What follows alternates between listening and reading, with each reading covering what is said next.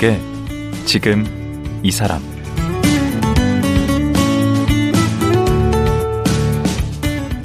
안녕하세요. 강원국입니다. 정의롭지 못한 일이 벌어지고 있다고 해서 그걸 나서서 알린다는 것. 보통의 용기로는 어려운 일입니다. 내가 당할 불이익을 생각하지 않을 수 없기 때문이죠. 실제로 공익 제보를 했다가 배신자로 낙인 찍히거나 평생 어디에도 취직 못하고 망가진 분도 꽤 많은데요. 현대 자동차 엔지니어인 김광호 씨는 이런 불이익을 감수하고 엔진 결함을 공익 제보했고 그 용기 있는 선택이 알려지면서 공익 제보에 대한 관심이 높아지게 됐습니다. 호루라기 재단 김광호 이사 만나보겠습니다.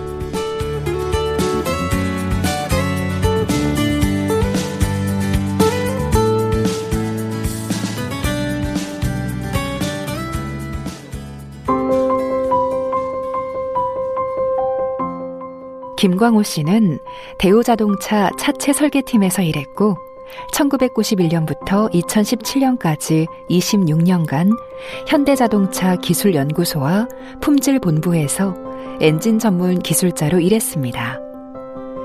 2016년 미국 교통부 도로교통안전국에 현대기아차의 리콜 은폐 사실을 공익신고했습니다.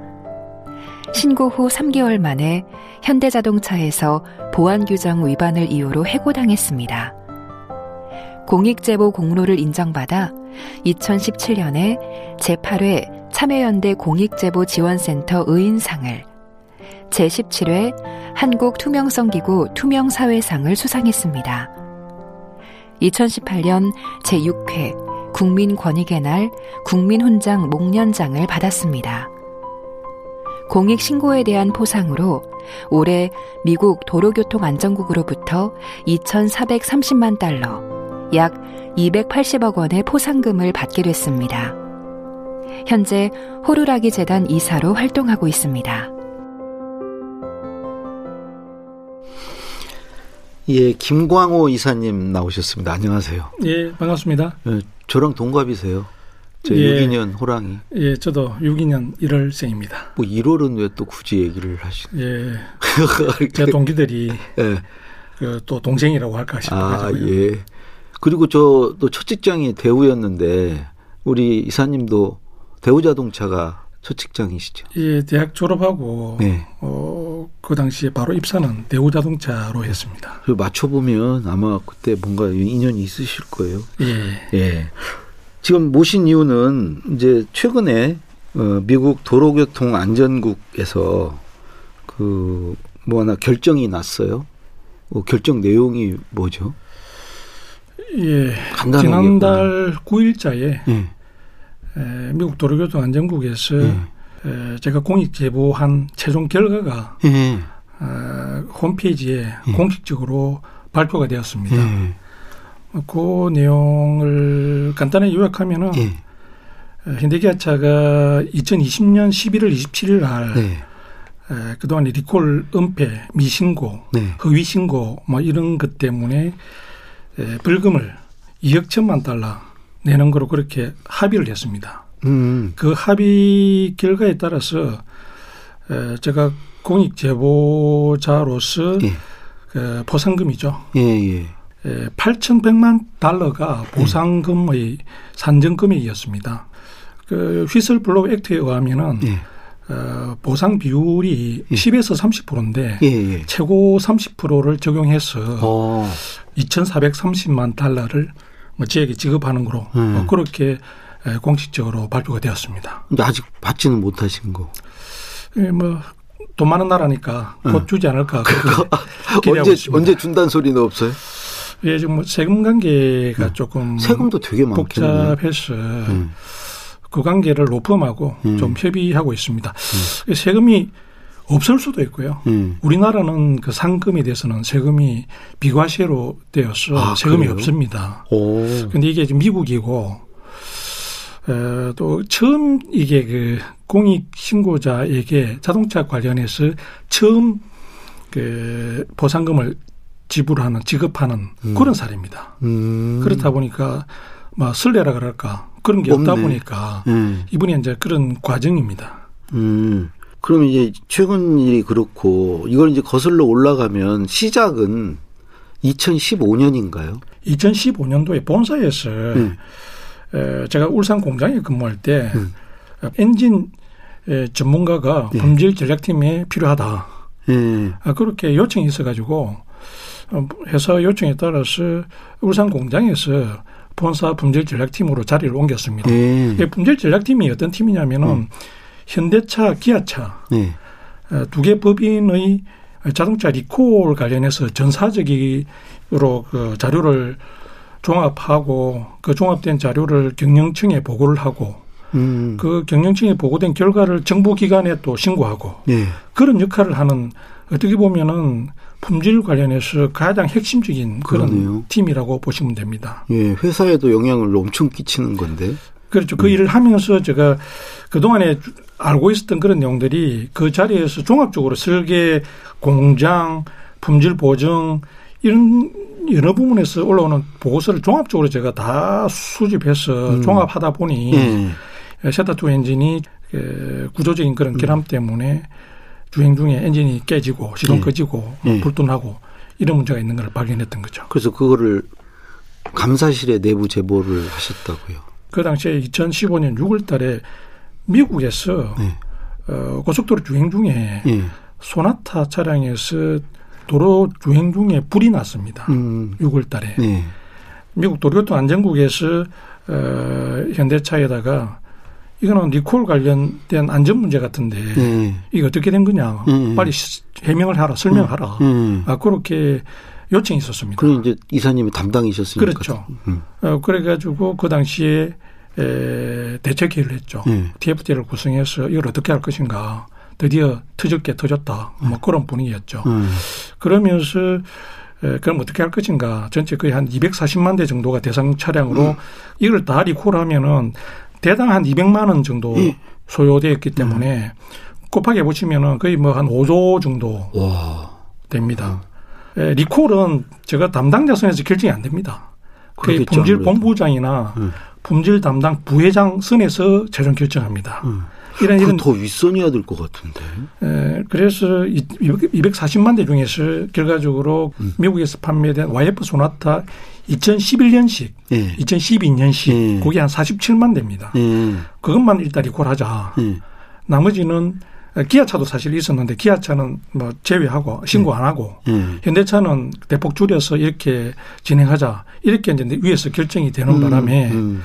저는 그 과정을 제가 세타2 엔진 리콜 담당자였기 때문에 음. 그 과정을 저는 엔지니어였고 음. 제가 보고서를 작성해서 제가 올렸는데 김광우 이사님은 그러니까 240만 대를 해야 그렇게 된다. 해야 된다라고 어 전체 그 회사 전체의 자료를 종합해 보니까 그렇게 어, 정리가 된 거죠. 음. 그제 개인적인 생각이 아니고. 근데 윗분 하여튼 결정은 47만 예, 그렇죠. 대로. 예, 그렇게 결정이 되어 가지고 음. 그게 저는 받아들일 수가 없는 음. 그런 상황이 저한테 저 같으면 거죠. 무조건 받아들이는데.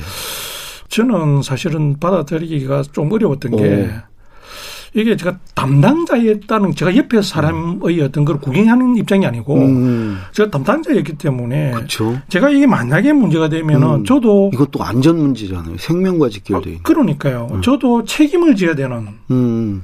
사실 심하게는 뭐 그 자동차 관리법을 보면은 리콜 은폐, 미신고 이게 신, 징역 10년 이하의 그런 그 중대 범죄입니다. 음. 거기에 사실은 제가 동조하고 그 자료를 제가 다 제공했다라는 것은 오, 도의적인 책임 이상이죠. 그러네. 아, 그러니까 그 제 사정을 이야기를 들어보면은 음. 이해가 됩니다. 왜 음. 제가 그렇게 할 수밖에 없었는지. 음. 그런 상황 속에서 회사가 그렇게 결정을 하다 보니 음.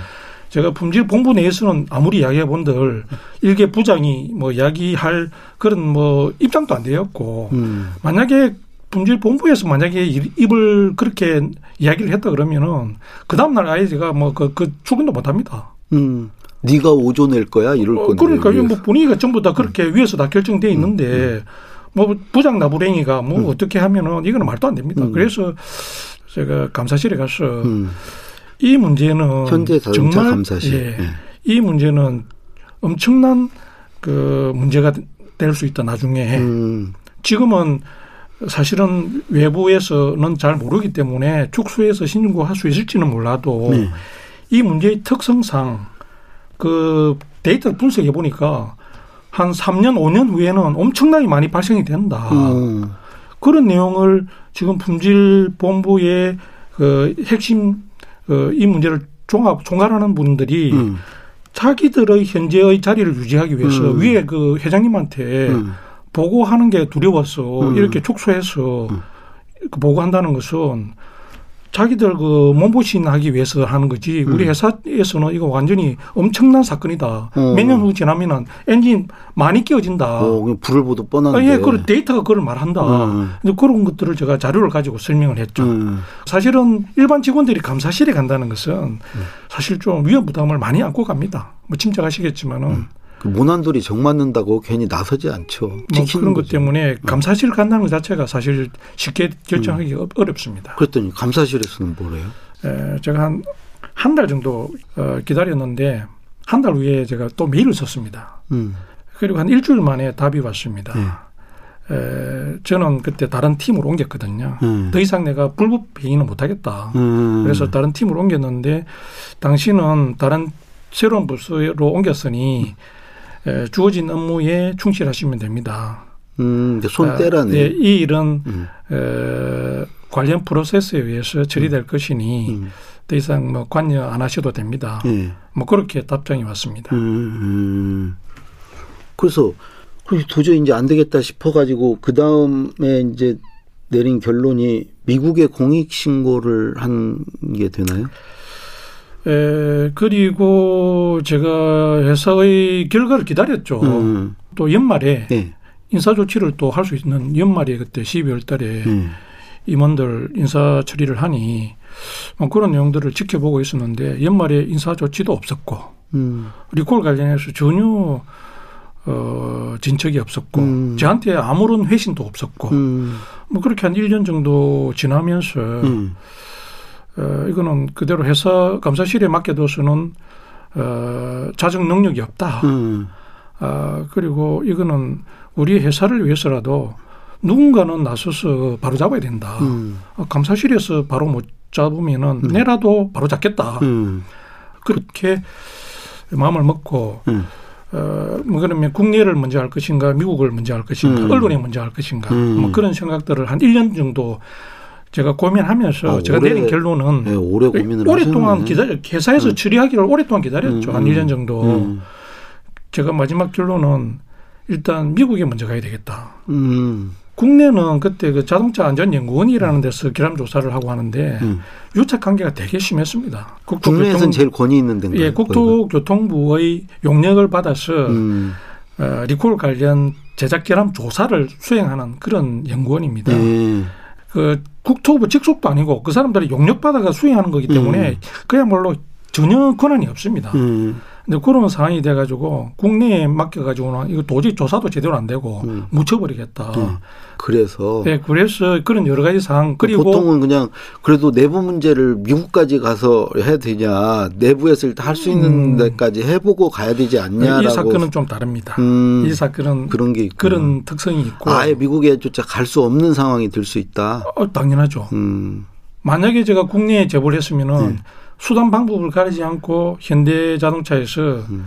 그뭐 어떤 여러 가지 작업이 가능하기 때문에 음. 비행기 못하게 했을 겁니다. 그 미국에 가서 이제 미국 자동차 안전 연구원 도로교통 안전국 안전국. 미국은 교통부 산하의 도로교통 안전국 아, 도로교통 안전국 예 거기에 2016년 음. 8월 9일 날 음.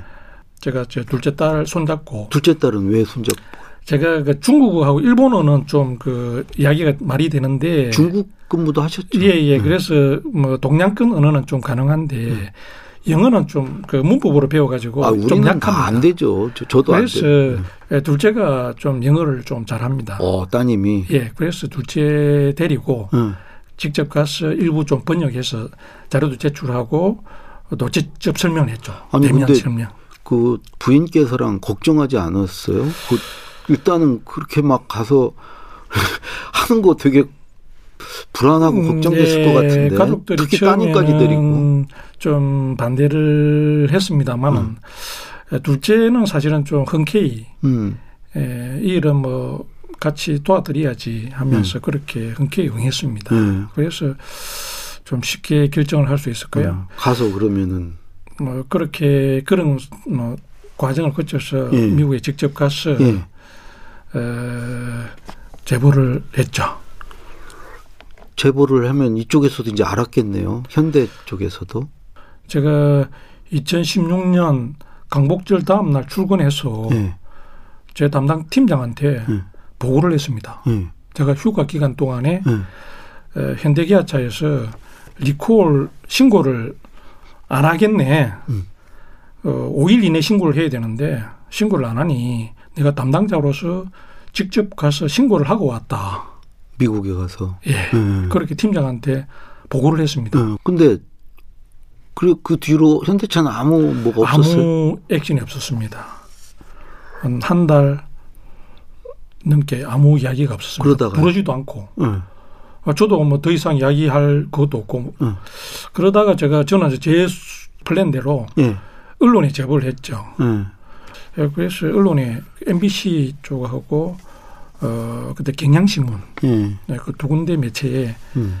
방송과 기사를 통해서 어, 그런 사실들을 어, 제보해서 음. 보도된 적이 있습니다. 음. 그런데 그러다가 현대에서 해고를 당하셨어요? 예, 언론 제보하고 네. 어, 저도 이제 시민단체 쪽에 자문을 구해보니 네. 예, 언론 제보하면은 어, 공익 신고자로서 인정도 못 받고 음. 전혀 그 보호를 받지 못한다. 음. 그래서 국토교통부에다가 공식적으로 제보를 해라. 음. 그리고 국민권익위원회에도 제보를 해라. 음. 뭐 그렇게 제가 조언을 듣고 음. 어, 그렇게 2016년 10월 달에 음. 국토교통부 국민권익위원회에 에, 그런 내용들 세타2 엔진을 포함해서 32건 네. 거의 뭐 대수로는 뭐 거의 뭐 수백만 대가 그러겠네. 축소 어, 은폐되었다. 음. 뭐 그런 내용들을 어, 국가기관에 에, 제보를 하자마자 네. 11월 2일 날 한 달 만에 해고가 되었죠. 음. 그 해고 사유는 어떻게 되는 건가요? 보안 규정 위반. 보안 규정 위반. 예. 회사의 어떤 그런 자료를 언론에 에, 제공하고 어 그런 뭐 외부에 유출했다. 뭐 그런 사유였습니다. 자택 뭐 압수수색도 당하고. 에, 그 이후에 해고되고 나서 음. 에, 나중에 알았습니다만은 해고와 동시에 예. 형사 고소를 했더라고요. 형사 고소까지. 예, 예. 업무상 배임. 예. 네, 영업, 영업 뭐 비밀 침해 뭐 그런 거로 해가지고 음. 두 건으로 해서 형사 음. 고소를 했더라고요. 음. 그 고소장에 의해 가지고 그 다음에 2월 20날 음. 어, 저 양력 생일날인데 그날 경찰청에서 경기 남부 경찰청에서 그 압수수색 영장을 가지고 쳐들어왔죠. 가족들이 엄청 놀랐겠네. 어, 저도 놀랬죠. 네. 고소 당인 줄도 몰랐고 네. 아니, 공익 제보를 했는데 네. 뭐 그때 현대 기아차 조사한다는 이야기는 없고 네. 우리 집에 쳐들어왔으니까 본인을 조사해. 이뭐 네. 진짜 참 저는 그때도 저, 도 황당했죠. 네.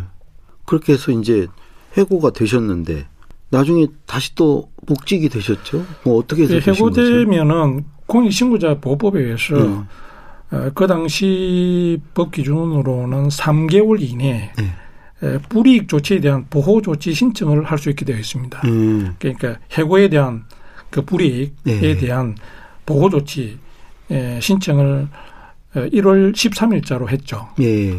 어디 아, 국민 권익위? 예, 국민 권익위원회에 음. 공익 신고자 보호법에 그런 규정들이 있습니다. 음.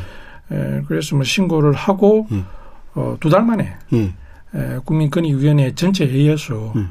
공익 신고자로 인정하고 음. 그리고 어, 불이익 조치는 어, 불법이다. 아. 해고 무효. 음. 어, 원직 복직 시켜야 된다라고 결정을 해서 음. 어, 통보를 받았죠. 그러나 그 처음에 현대차가 만약에 우리 김 이사님의 그 최초의 그런 감사실 가서 얘기하고 이런 게 받아들여졌다면 오히려 더 손해를 줄일 수 있지 않았나요? 현대차 입장은 벌금이라든가 여러 가지 생각하면. 2015년 8월 달에 음. 제가 제안했던 그런 내용들이 받아들여졌으면은 음. 음. 회사는 아무 일도 없었죠. 불금 이것들은 그래도 그 리콜을 하려면 돈은 들어가요. 돈은 드는데 네. 그 이후에 어차피 리콜을 할 그 당시에 리콜할 거는 다 음. 리콜이 됐습니다. 음. 결과적으로. 음. 그러니까 그러네. 제가 스튜디오에 말씀드렸지 않습니까? 음. 이거 숨길 수 없는 문제다. 음. 그러니까 결국에 그 리콜 비용은 어차피 다 들 건데 어, 거기다 벌금 추가로 벌금 냈고. 추가되고 네. 그보다 더 큰 소실은 이미지 손실입니다. 그렇죠. 신뢰가 소비자들에 대한 그 소비 그 신뢰 음. 이거는 돈으로 환산할 수 없을 정도로 큰 손실입니다. 그러면 지금은 현대차 안에 그런 자정 기능이 이제 있다고 생각하세요? 두 가지로 볼 수 있는데요. 계기로. 네. 에, 리콜 관련해서는 에, 2016년도까지 평균 에, 1년에 57만 대 정도가 리콜이 되었습니다. 음. 그런데 2017년 이후에 매년 예. 240만 대 이상 리콜이 지금 되고 있습니다. 아. 금년에도 지금 한 236만 대 정도가 지금 리콜이 되었습니다 이미. 음. 그렇게 보면은 많이 바뀌었네. 지금은 회사 내에서도 더 이상 은폐가 불가능하다. 음. 이제 그런 것들이 에, 많이 좀 그 자리 잡아가고 있다. 뭐 그렇게 생각하는데 또 다른 반면에 예. 이 문제를 야기했던 분들은 아직까지 현직에 그대로 음. 있는 거로 음. 봐서는 음. 시스템적인 어떤 그런 정상화는 아직까지 많이 멀었다. 어, 그렇게 음. 생각이 듭니다. 진심이 되려면 이제 그것까지가 돼야 된다는 거죠. 네, 그렇죠. 그거는 음. 뭐 상식적인 얘기지 않습니까? 음. 그렇든 그 우리 공익 신고자에 대한 보호 장치가 좀 미흡하다 이런 얘기도 하셨던데 어떤 게 보완이 돼야 될까요? 예.